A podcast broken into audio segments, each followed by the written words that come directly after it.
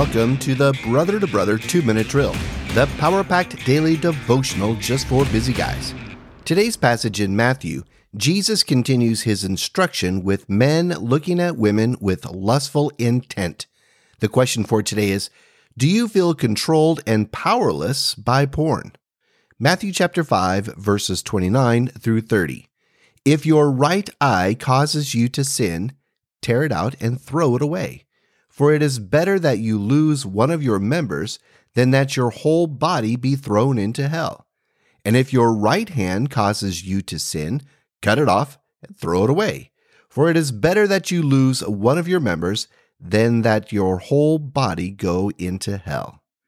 In yesterday's devotion, we uncovered the hidden reality of the use of pornography by Christian men.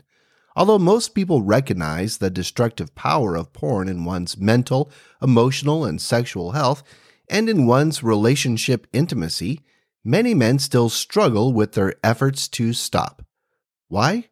Well, research has shown that porn stimulates the brain like any other addictive drug, and too many Christian men are in bondage from it. Ted Shimer wrote, The Freedom Fight, the new drug and the truth that sets us free to offer biblically based, scientifically informed, and gospel centered solutions to help men.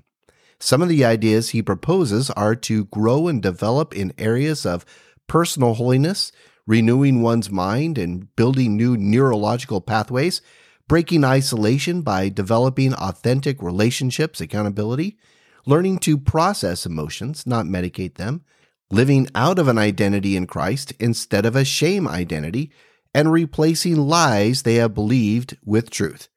God's truth is setting men free, and I would encourage you to check out this helpful resource.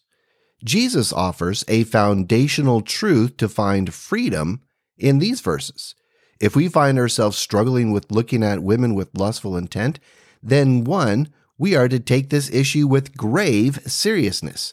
To tear out one's eye or cut off one's arm well, that's about as serious as it can get. In fact, if we do nothing about it, then we are in danger of our whole body being thrown into hell.